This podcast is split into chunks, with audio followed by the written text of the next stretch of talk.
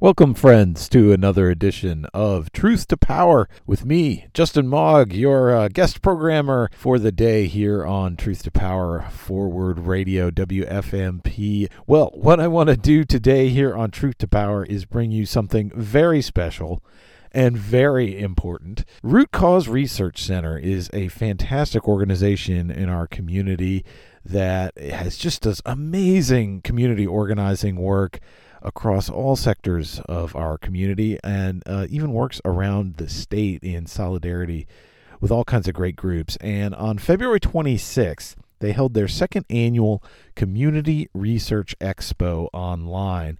And boy, I want to tell you, I was blown away by all of the presentations. And so I want to share with you here on Truth to Power, where we're all about community conversations you won't hear anywhere else on the media. And certainly what you're going to hear today, you won't hear anywhere else either. So I'm going to bring this uh, great two hour program to you in two parts. And we're going to start this week uh, by hearing the first half of the program, including the amazing keynote, which you won't want to miss. This is such good radio. And we're going to share with you the entire keynote. And uh, the keynote this year uh, was Jerome Scott, a founding member of the League of Revolutionary Black Workers.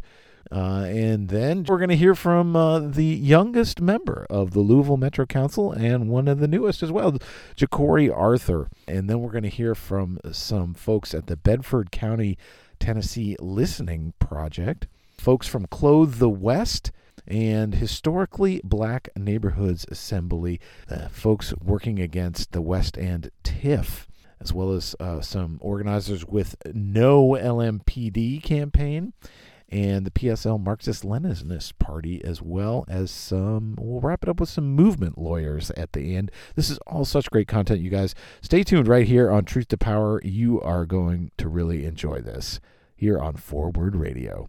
Hello and welcome to the second annual Community Research Expo. My name is Jessica Bellamy, and my colleague Josh Poe and I started the, the Root Cause Research Center in January of 2020. Our team at the Root Cause Research Center are researchers and tenant organizers.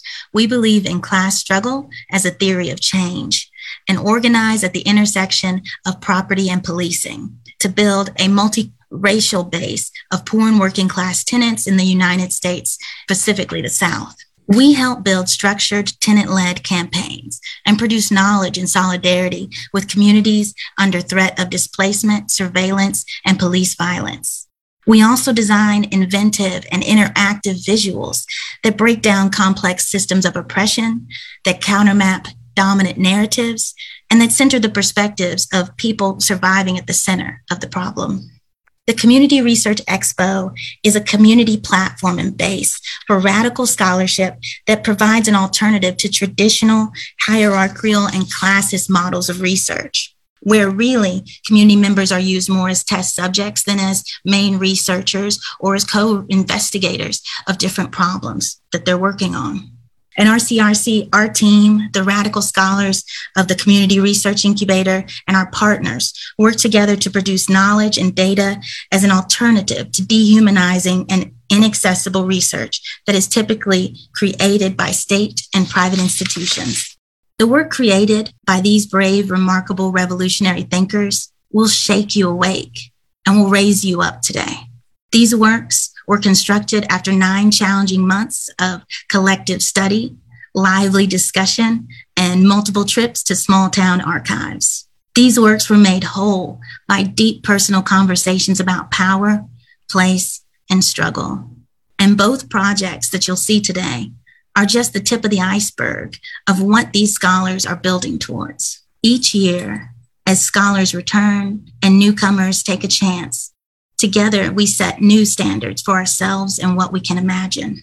Each year builds upon the last, and the work of Joyné Woodard, Woody Pryor, and Mariel Gardner will lift the next movement scientist the next rebel intellectual, the next militant bookworm, the next eager learner, so that we can get to that next level, that next level that is the revolution that our people deserve. Finally, it is a great honor that I am able to introduce our keynote speaker, Jerome Scott. Jerome Scott is a member of the League of Revolutionary Black Workers. He serves on Move to Amend's national leadership team and on the National Planning Committee of the U.S. Social Forum. He is active in grassroots global justice and other social justice movement organizations, including the League of Revolutionaries for a New America. He was a founding member and former director of Project South, Institute for the Elimination of Poverty and Genocide in Atlanta, Georgia, Jerome has also written numerous chapters and articles on race, class, movement building, and the revolutionary process.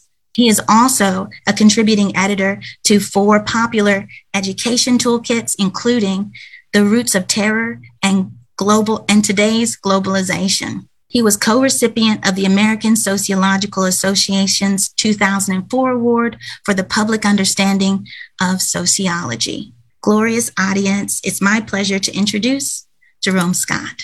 Well, thank you. I really appreciate that. I am really happy to be here with y'all today. When I was first asked if I were interested in doing this presentation, and I looked at who was asking me, the Root Cause Research Center, I thought, damn, I should definitely do this. With a name like that, how could I go wrong? You know, and it also brought, reminded me of uh, organizing in the South back in the late 80s, early 1990s.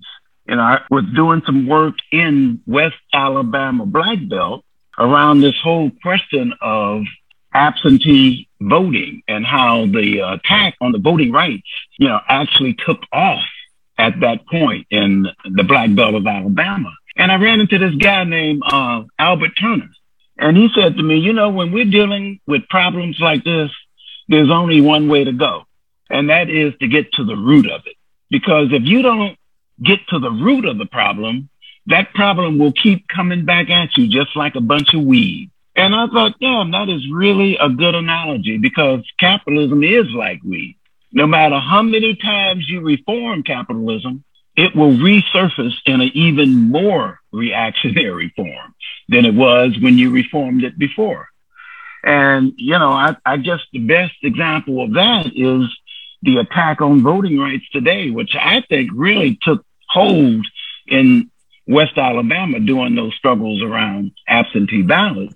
You know, that, that's a whole reaction to the Voting Rights Act, you know, and the, the actual bringing into the voting process of these literally millions of black folks around the country into the voting process. And this attack is being sustained today. You know, so this whole question of getting to the root is not only a good parallel to what we're doing, but it really tells us something. It tells us that if we're going to be successful, we have got to look at the problems that we're facing today and figure out what their roots are and dig them roots out. And we have certainly enough problems to deal with today. And I just want to hit on maybe three areas of discussion today. One, of course, is, you know, the moment that we're living in. And this moment is filled with crises, and we'll get into that. The second was, is what are we fighting? And how should we be carrying out that fight? And the third, of course, is what is our vision of the future? And how do we connect these everyday fights to that vision of the future? Because that's the process which will eventually get us out of this mess. So first of all, I mean, there's a multitude of crises that we're dealing with today. You know, first and foremost, I think is the economic crisis. You know, many people are, are saying today that we're on the other side of the crises, that people are leaving their jobs and who knows what, you know, and, and our wages are being increased. Well, all that might be true for a few, but it's definitely not true for the vast majority of the people, particularly Southerners and people who live in Appalachia. You know, we're not seeing any kind of rebirth of the economy that they're trying to sell us on. The economy is only getting worse. I mean, every institution that we think about in this capitalist society is struggling. And they're struggling not only from the economic crisis, but also that big question that we're all faced with and that is the climate crisis. You know, there's predictions that we only have about 10 to 12 years to get a handle on this crisis un- until it's unhandleable. You know, it's out of our reach to control anymore. You know, an existential crisis, which fundamentally all of them are. But you got the economic crisis, you got the climate crisis, then you got the crisis of healthcare. I mean, come on. We are supposed to be the most advanced society in the world, but we can't deal with this pandemic? Or are we afraid of dealing with the pandemic will hurt the capitalist system so much that we can't afford to do it that way? But at any rate, this 900,000 people have died in this process, and we still haven't figured out how to deal with it. And then, of course, there's the political crisis. You know, the, the whole crisis of how are we going to get something done in this country when the supposed two parties are both falling apart from one angle and struggling with each other. But really, you know, this whole question of whether or not the political system is working in this society is pretty clear to everybody that it is hopelessly broken, you know, and the two party system has proven that it can't function for the benefit of working and poor people throughout this country.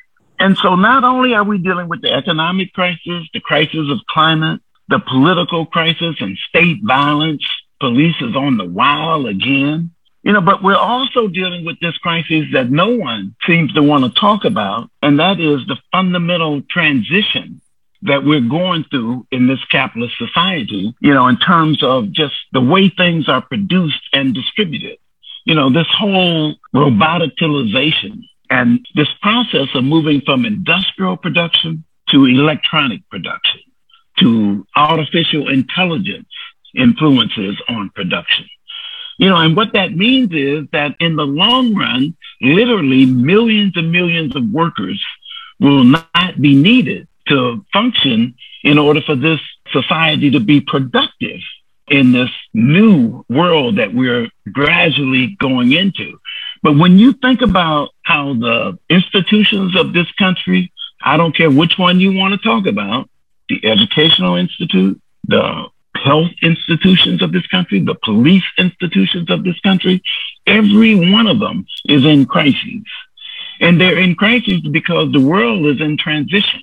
We're transitioning from that industrial based society to a more technologically generated society. And what that means is that it brings every institution up for question because they can't function during this transition. Everything is weakened. Everything is a little bit off kilter. You know, and we don't talk too much about that because it affects each and every one of these other transitions. But the thing that I think we need to think about, particularly uh, when we're talking about root causes, is what is the root cause of each and every one of these crises? Because that's what we got to get to. You know, I think that that answer is very simple, that the root cause of this situation that we're in, in, in terms of economic crisis, is capitalism. Capitalism demands maximum profit. That means maximum exploitation. The climate, you know, if it's not for the capitalists demanding that they have to have unfettered expansion into nature that eventually releases all these impurities into society that we hadn't counted on, and therefore the basis of the, this pandemic and the future pandemic. You know, the political crisis, police violence. How do you keep order when everything is up in the air and everything is in transition?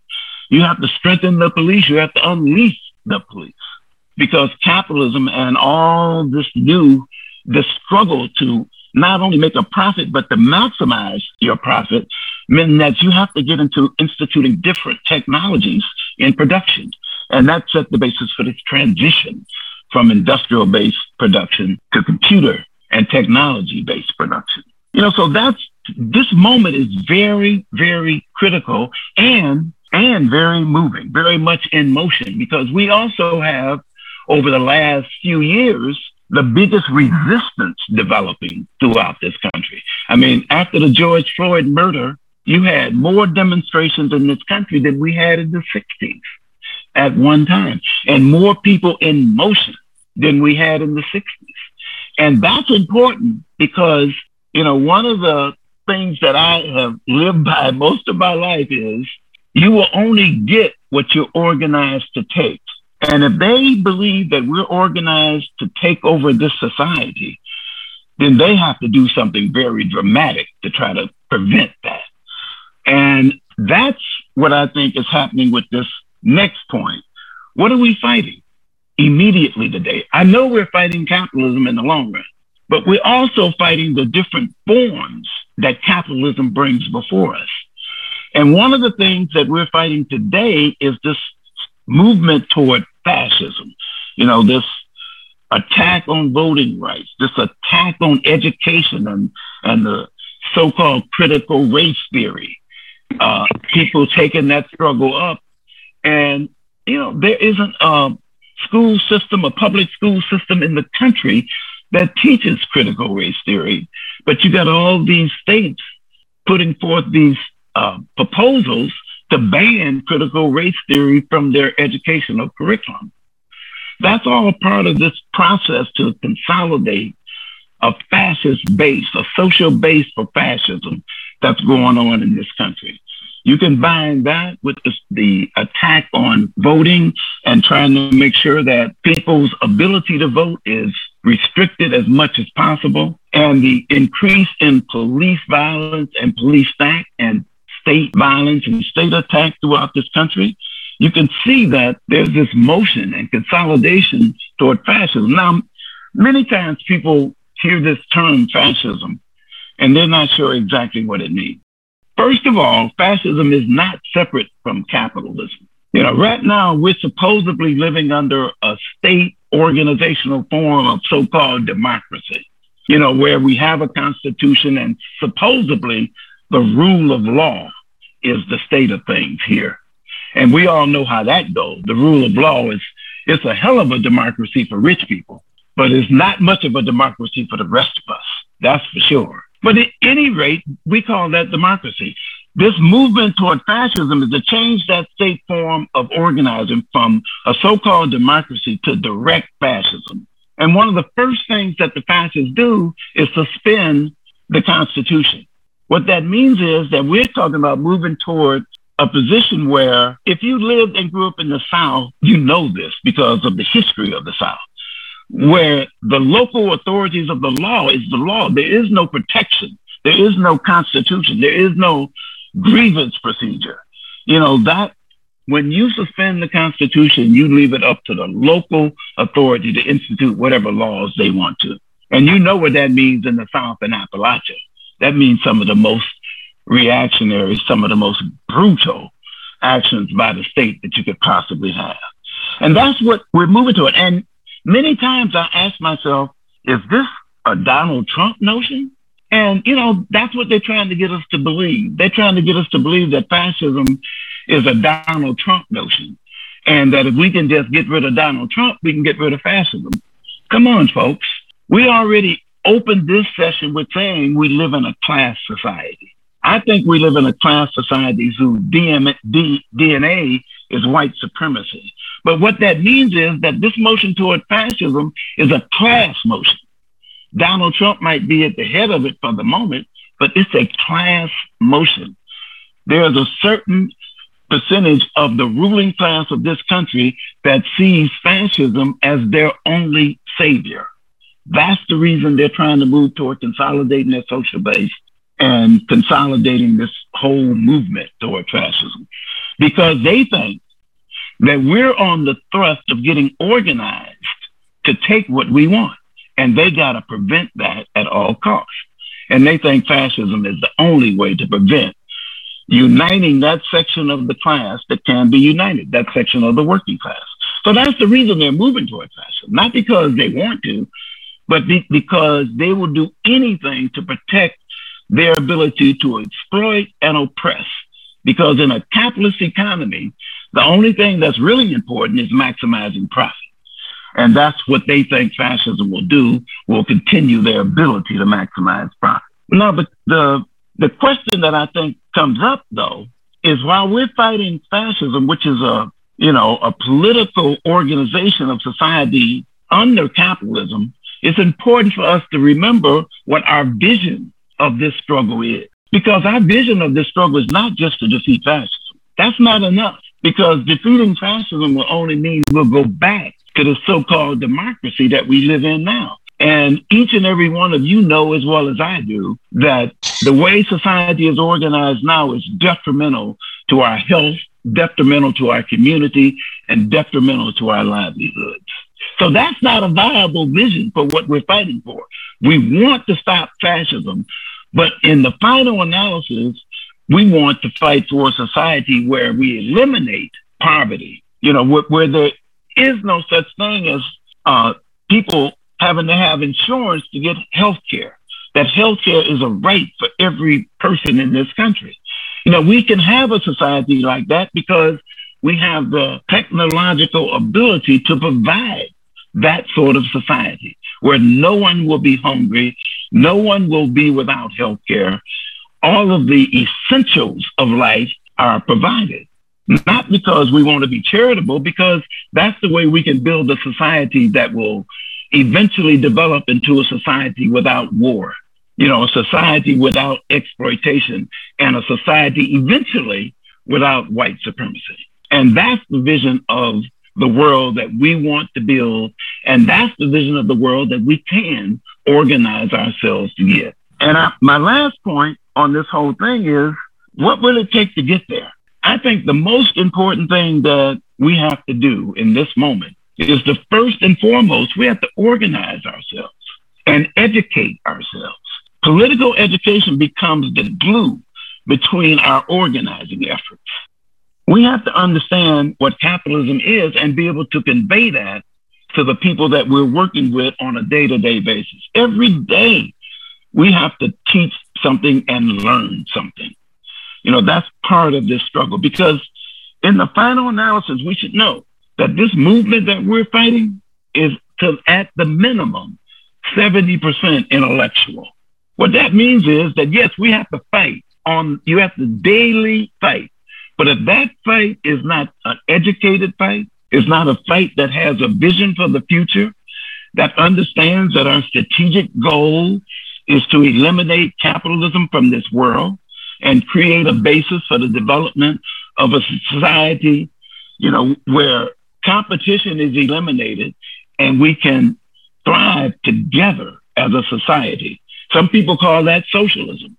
While we're talking about socialism, I think it's important to mention that socialism is not a destination, y'all. It's a transition from capitalism to communism. And socialism is the is the area of intense struggle, you know, because we're gonna have the reaction you know, the counterattack of the bourgeois forces, the ruling class forces during socialism. We're going to have to fight to eliminate white supremacy and exploitation during that period of socialism. So socialism is not a destination. It is a transition period that we can set the basis for this future that we all desire and that we're fighting for. And with that, I will stop and turn it back over. But thank you for having me and I've enjoyed, and I will be around to enjoy the rest of this. Wow, let's take a moment and just give Jerome a big hand. Thank you so much. I don't know about y'all, but I am filled up. Jerome, you've been a big hero of ours for a long time, and we really appreciate you coming and kind of blessing the mic for us. My name is Josh Poe. I'm a tenant organizer with the Root Cause Research Center. And this part of the presentation today, we're going to turn it over to some comrades that we work with. We decided to share this space with some of our comrades that have supported us or worked adjacent to us over the past year or so. And with that, the next person I want to introduce is Louisville Council person Jecorey Arthur. We're really proud of the relationship that we've developed with Jecorey.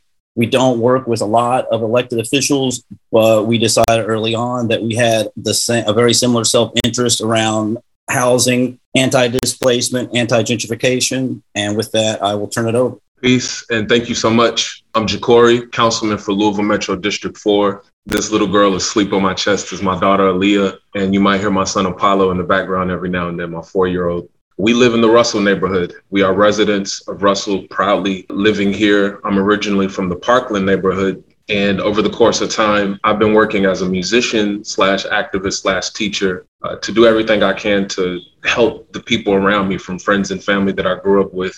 And over the course of time, I realized it was going to take a lot more than just teaching about and singing about and rapping about issues. So I decided to run for office, and here I am representing downtown Louisville and parts of the surrounding neighborhoods. You know, jumping on what Josh just said, it's important to realize that in my opinion, and I hope in other elected officials' opinions, and I hope in your opinion, I do not work for government.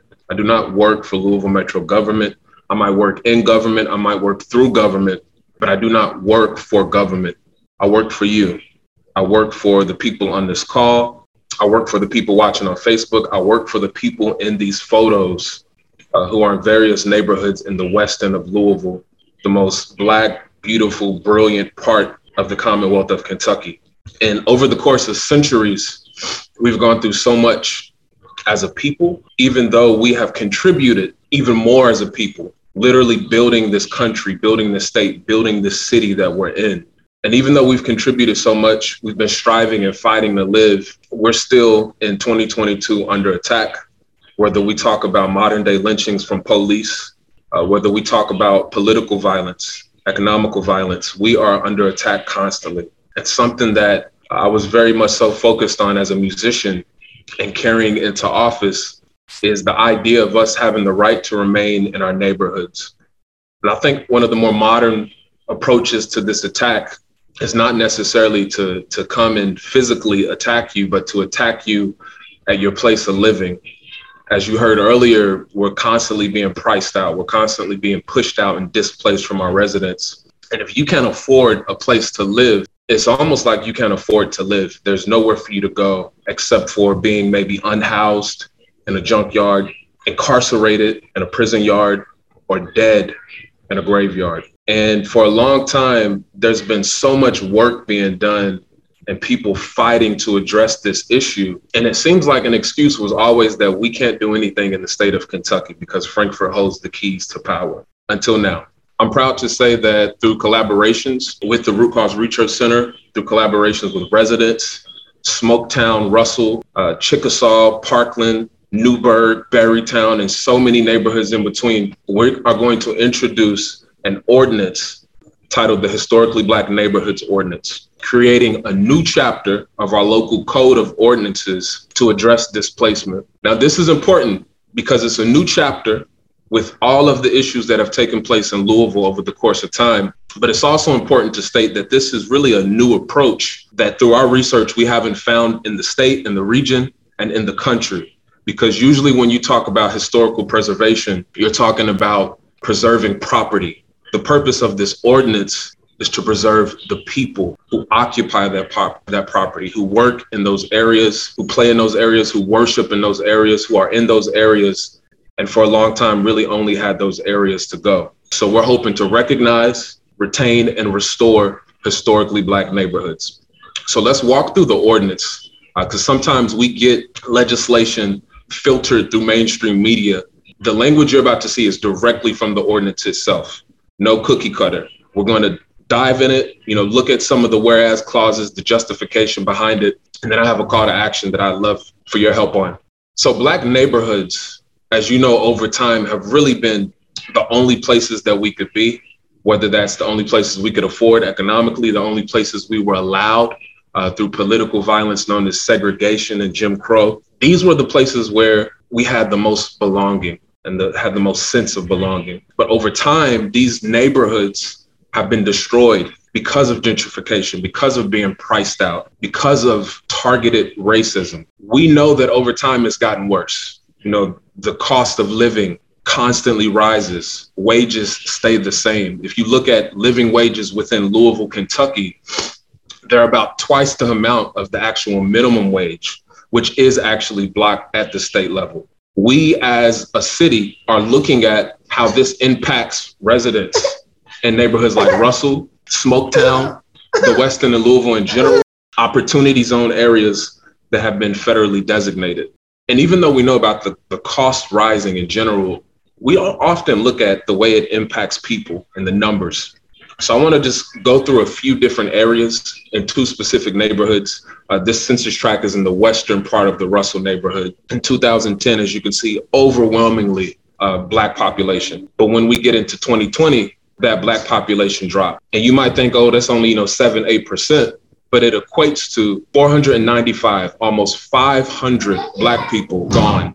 Let's look at Smoketown on the other side of 9th Street, 2010. Again, majority black. But when you fast forward to 2020, that population drops significantly 566 black people gone. Jumping back to Russell, specifically where we have the, the Beecher Terrace development that just took place over the past few years, 2010, overwhelmingly black.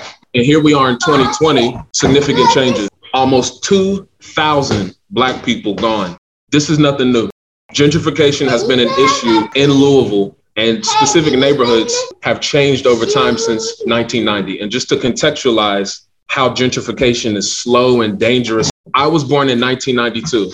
So since I have been born over the course of my life, the neighborhoods you see listed have changed dramatically in terms of income levels, in terms of racial demographics. And local government has already gone on record through our housing needs assessment and said they have a role, they have a responsibility to make sure they are addressing the challenges of displacement. They even go as far as in our comprehensive plan from the same year that was implemented, saying that as neighborhoods evolve, they want to discourage displacement.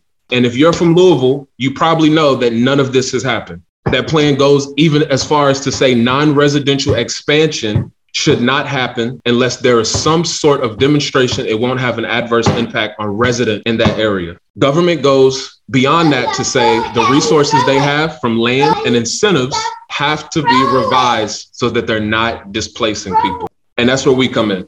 This was all realized in 2019, likely before, but it was on paper in 2019. And now here we are in 2022, just doing something about it because we have you, because we have a community of people organized to fight back. So when we recognize these neighborhoods, we're looking at boundaries that were really established when they were freedom colonies, when they were the only places people could go. Freedmen going to these specific communities and creating a place called home. After we recognize these areas, we're going to retain these areas with a displacement assessment, looking at the rent around the specific neighborhood, looking at the incomes in the neighborhood, looking at the cost of materials that might get sold within that place. If it's a, a, a retail center of some sort, a commercial parcel, that's important because if whatever development is being proposed does not pass that displacement assessment, Louisville Metro government will not support it. So if you can't afford it, we will not help that developer build it.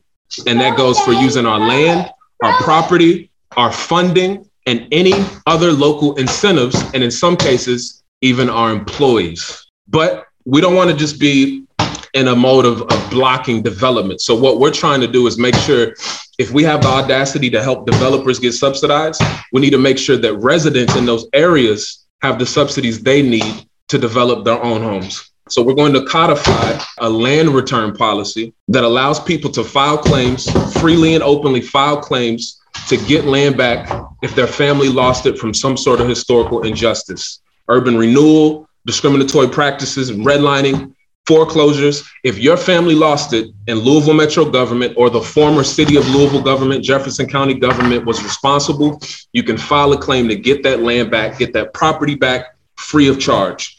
Of course, if somebody's occupying it, we'll look for something comparable. Now, you all might be wondering, how the hell are we going to get this passed? I've learned real quickly over the course of last year being able to pass legislation like the Crown Act banning discrimination against natural hair, a reparations resolution that went to the desk of President Joe Biden and Vice President Kamala Harris and congressional leadership, making sure that affordable housing money is earmarked for families at the lowest level of income. You can pass anything legal as long as you have 14 votes on the Louisville Metro Council. And the Black Caucus or districts one through seven of Black elected officials are half of those votes.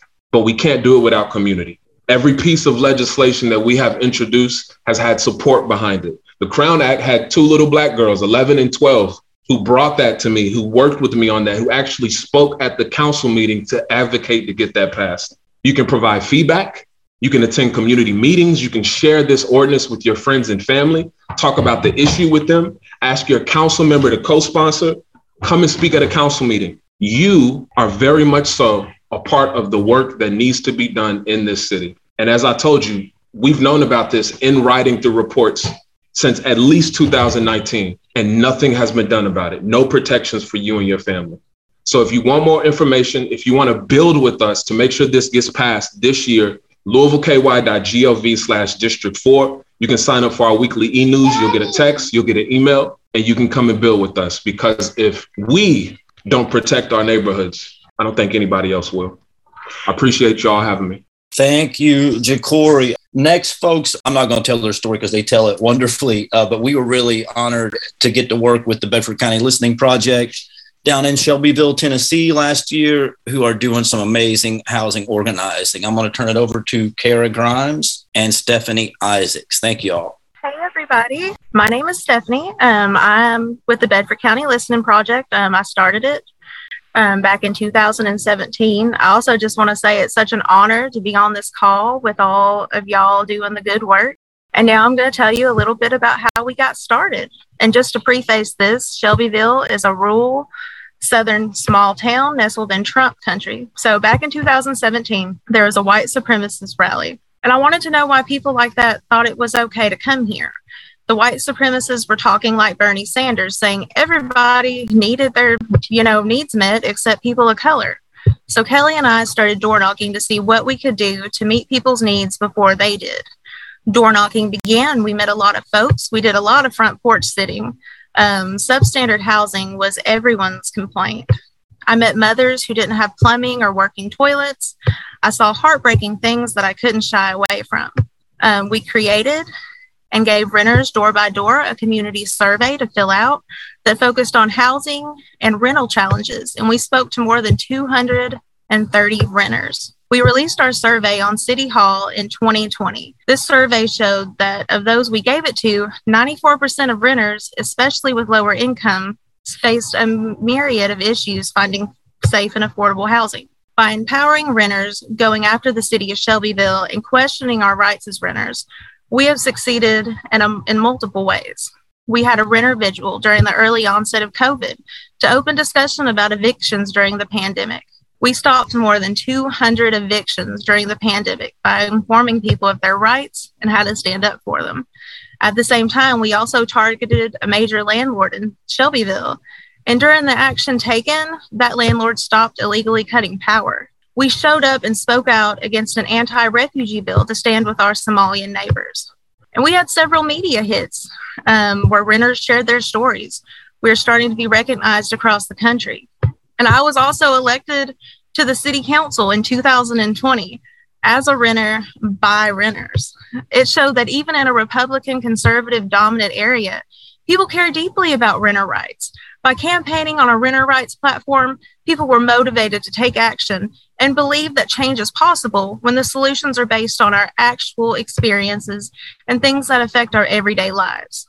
And earlier this year, the BCLP won an improvement to the codes department where code violations have to be remedied before being closed, which was not the case previously. Y'all, people power matters. We cannot win this by ourselves. We must show up for our neighbors, all of our neighbors, and not let them divide us. And we know that everyone deserves affordable and safe housing. And now I'm going to pass it on to Kara to talk about what we have going on now. So, as you heard, we are a group of renters here fighting for better rental rights and holding those accountable that should be helping and not hindering our community. I personally joined the BCLP because my landlord, who has left a hole in my ceiling since I've moved in and has not fixed it, which means when it rains, it rains in my bathroom, who has harassed me in the form of threats, evictions, and attempting to scare me off, needs to be held accountable for all of his actions. All of the landlords here need to be held accountable the city needs to be held accountable. The BCLP has shown me there is strength in numbers, and we will gain power and win if we fight together.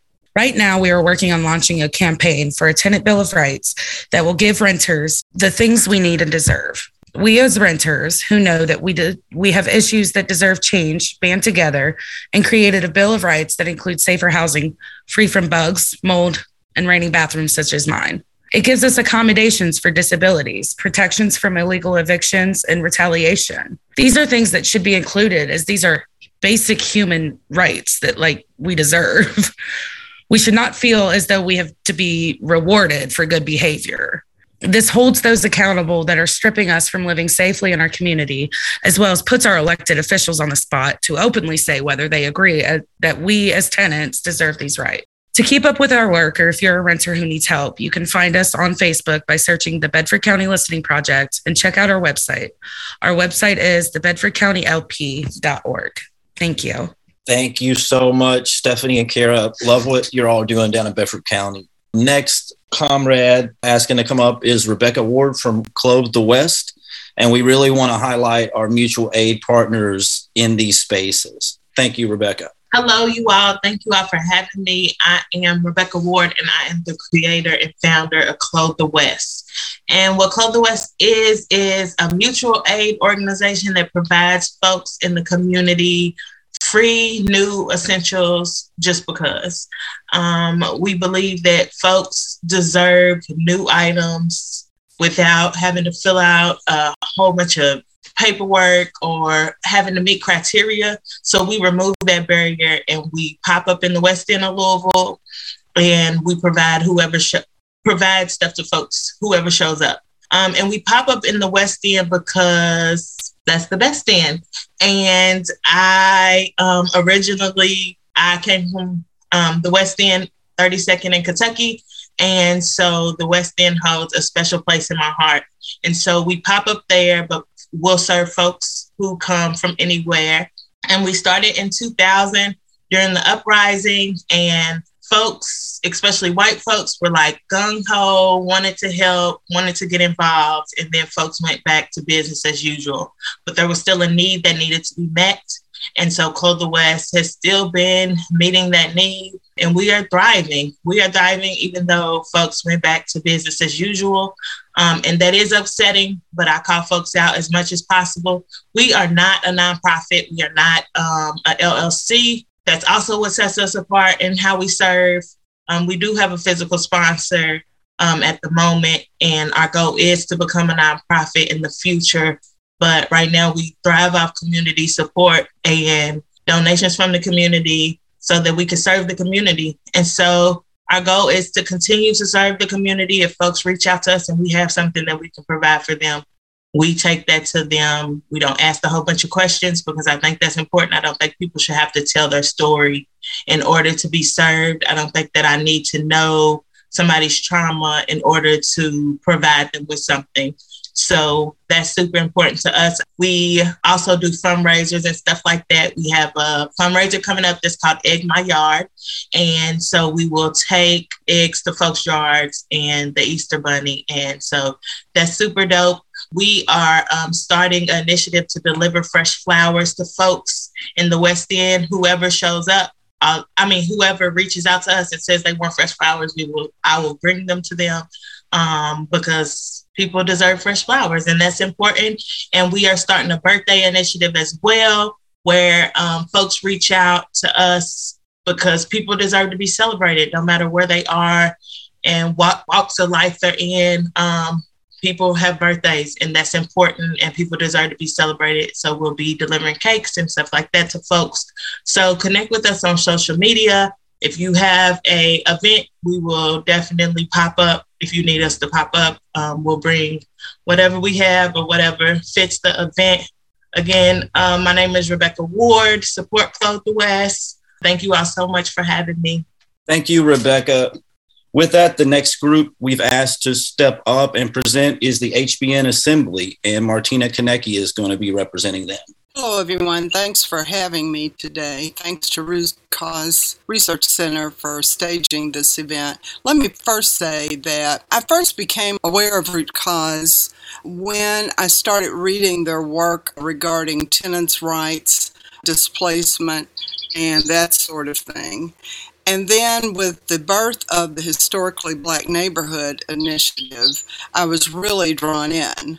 I'm president of an organization called Neighborhood Planning and Preservation. We've been advocating for neighborhoods all over Metro uh, uh, all over the Metro District since 2003. And I was glad that Jecorey brought up the issue of preservation. We're often demonized as preservationists. People forget our name is neighborhood planning and preservation. And people also forget that in 2003, we attempted to make the Russell uh, neighborhood a historic preservation district.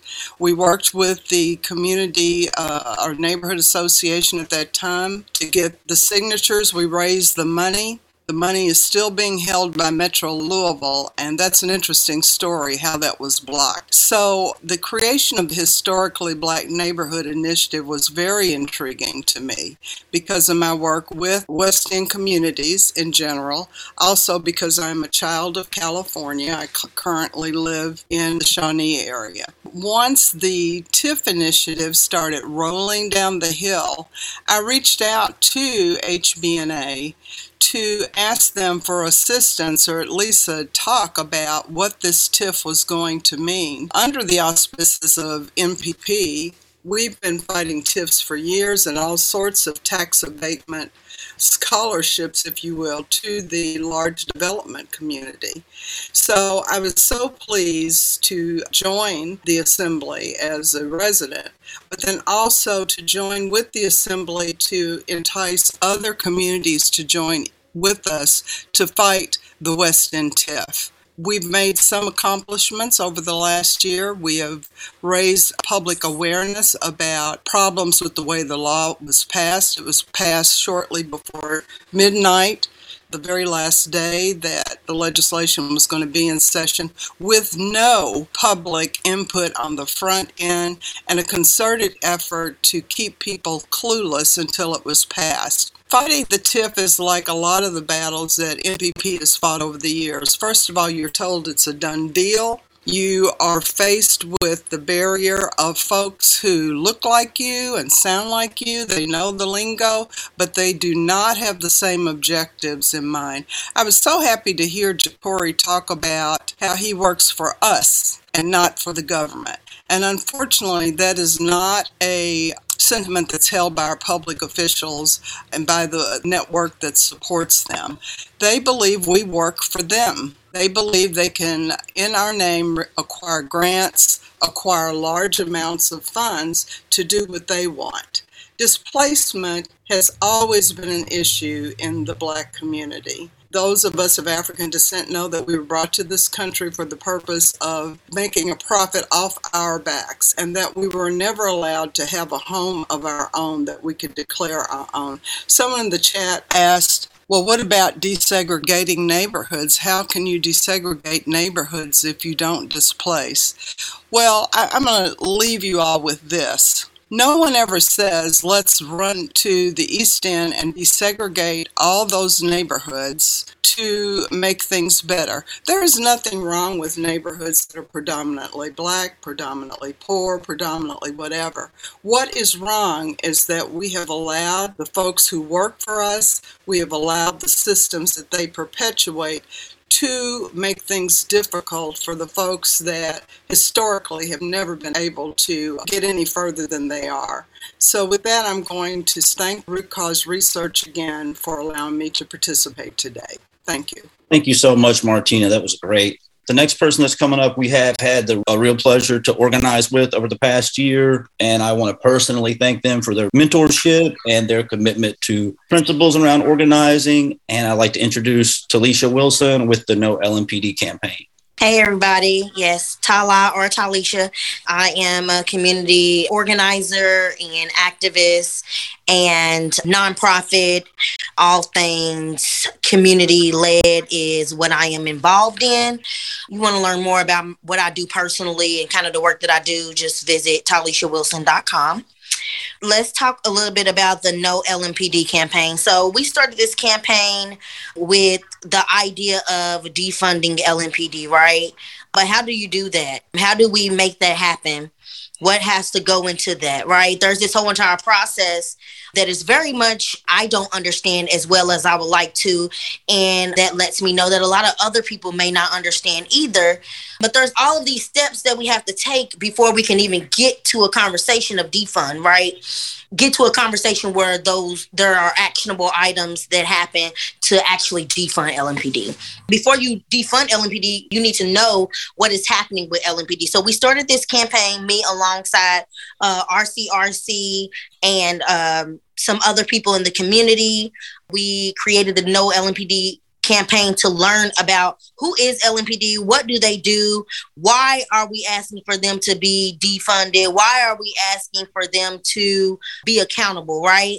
And so we started with the help of some council people, started the separating the budget campaign. Right now, the little the city budget is addressed as a whole. And so within the budget committee, of the Metro Council members, the budget committee, they address everything separately in line by line.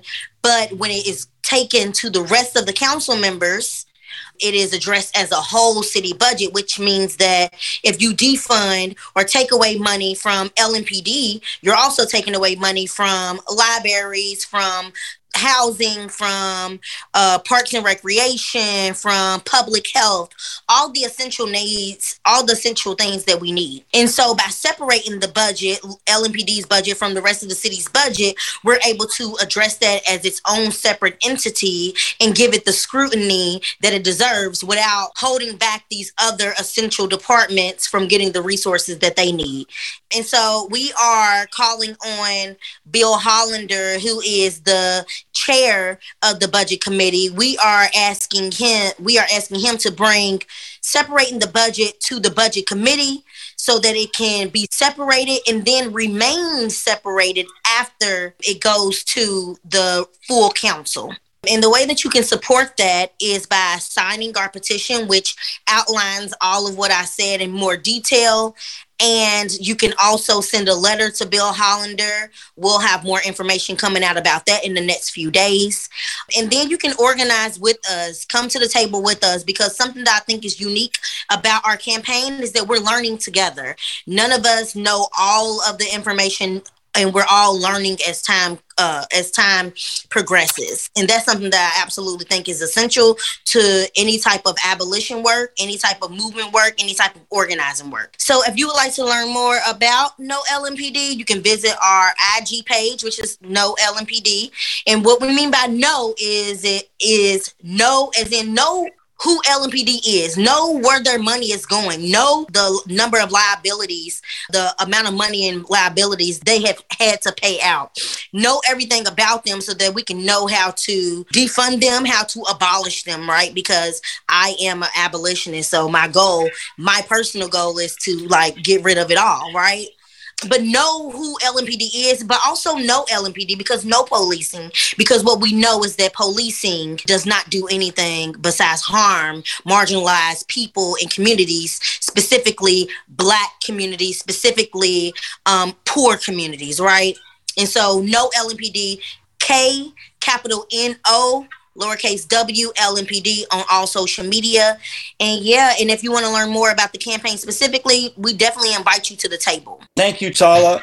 No problem. And, and moving along, uh, we were really thrilled that we got to organize this year. We just started organizing for real alongside the PSL chapter of Louisville, who I believe just got a chaptership established. And so they are here today, represented by Greg Capillo. Hi, y'all. I know we've been going long, so I won't be super, super long. But yeah, so we have a full chapter in Louisville, and we are a Marxist Leninist party who just really looks at the landscape of what's happening right now and doesn't see any real voice for working people. Um, we're a multinational party. And so, yeah, we don't really see, uh, you know, really a, a uh, we see that working people of all races and, and demographics are excluded from the process. And so the project we see in front of us is building power for working class people by organizing direct action. Specifically, we're you know partnering with Root Cause to help them in their tenant organizing, my day job outside of being a communist is working it with unhoused folks at a homeless shelter doing housing navigation. And i think one of the really key takeaways from that and from also from our organizing work is that you know, we have this desperate need to only view housing as a commodity and only view it in the way that it can generate a profit for someone. And really, it needs to be regarded as a social need. And so uh, the other like major problem is that landlords have all of the power, you know, you read these giant nonprofit reports where people like scratch their head about fair housing and impediments to access and all this stuff but then you know nobody really like talks about you know like enforcing the law against landlords. And that's to us what that means is that that's a question of power. And the only way that, that gets rectified is through organizing. So i'm really super glad that i'm able to leave work and work with josh and root cause because yeah, if we're not doing anything to fundamentally put something on the other scale of that, there, there, there, just won't be any kind of meaningful change. So you can find out more about the party at pslweb.org. And if you have any questions, I'm happy to answer them. Just feel free to message Josh or Jessica and get my contact information. I'd love to talk to anybody who's um, interested in more about what we do. Thanks for having us. Thank you so much, Greg. Love you all. And we're moving right along. Uh, the next folks we're going to introduce are some really dope lawyers that work here in Louisville. We don't always get to work with lawyers. We hear the term movement lawyer a lot, but I don't know that we see really good examples of it. However, this next law firm is a good example of what movement lawyering is, and they are here today represented by Kelly Perry Johnson. Hi there. Thank you so much for having us today. I'm just completely in awe of the work that all of these organizers and activists are doing. Um, I am one of the partners with uh, Reese Syed Perry Johnson. There's only three of us. It's myself, Jeremiah Reese, and Soha Syed, but they couldn't be here today, unfortunately. Um, we were founded in 2020, in fall of 2020, with the idea that lawyers should and can be pursuing work that supports abolitionist principles. And so we aim to perform legal work that is actively anti racist, anti fascist, anti capitalist. The primary bulk of the legal work that we do is actually for plaintiffs' employment discrimination. So we re- primarily represent employees in all types of discrimination suits, such as sexual harassment, race discrimination, sexual orientation discrimination, um, trans discrimination. We also do um, wage theft against employers or retaliation claims, um, disability discrimination, anything that kind of falls under that umbrella. We absolutely, under no circumstances, represent businesses or companies. We also do civil rights work, and that's what you would expect it to be as far as police brutality cases or issues um, over with incarceration, um, things that have happened to incarcerated people. What brings us here today and what's connected us to Root Cause Research Center is actually that we want to do work behind the scenes to, um, legal work to support activists and organizers. So, specifically, we connected with Root Cause um, regarding the West End TIF, and we are working to provide pro bono legal work to the incredible and courageous work that all of the local organizers are doing to stop the West End TIF. That's something we are definitely interested in pursuing, and if your organization thinks they need some behind the scenes legal work, if it's something that we can do, um, something we have the resources for and aligns, we are absolutely happy to talk with you. Thank you again so much for having us. I'm just completely honored to be here amongst all of you. And if there's anything we can do to help, please don't hesitate to reach out. And that is about all the time we have for today here on Truth to Power. Thank you so much for tuning in. You have been hearing the first of a two part series. We're going to bring you the second half on next week's Truth to Power. This was the second annual Community Research Expo organized by the Root Cause Research Center here in Louisville, Kentucky. And their second annual expo was on February 26th, and it has been such a delight to bring you the full program. And tune in again next week when it continues, and we are going to hear from a few more activists from around the state, but then also this year's community researchers, Mariel Garter, Join A. Woodward, and Woody Pryor. You won't want to miss it. So uh, we'll see you again next week here on Truth to Power on Forward Radio. Be well, my friends.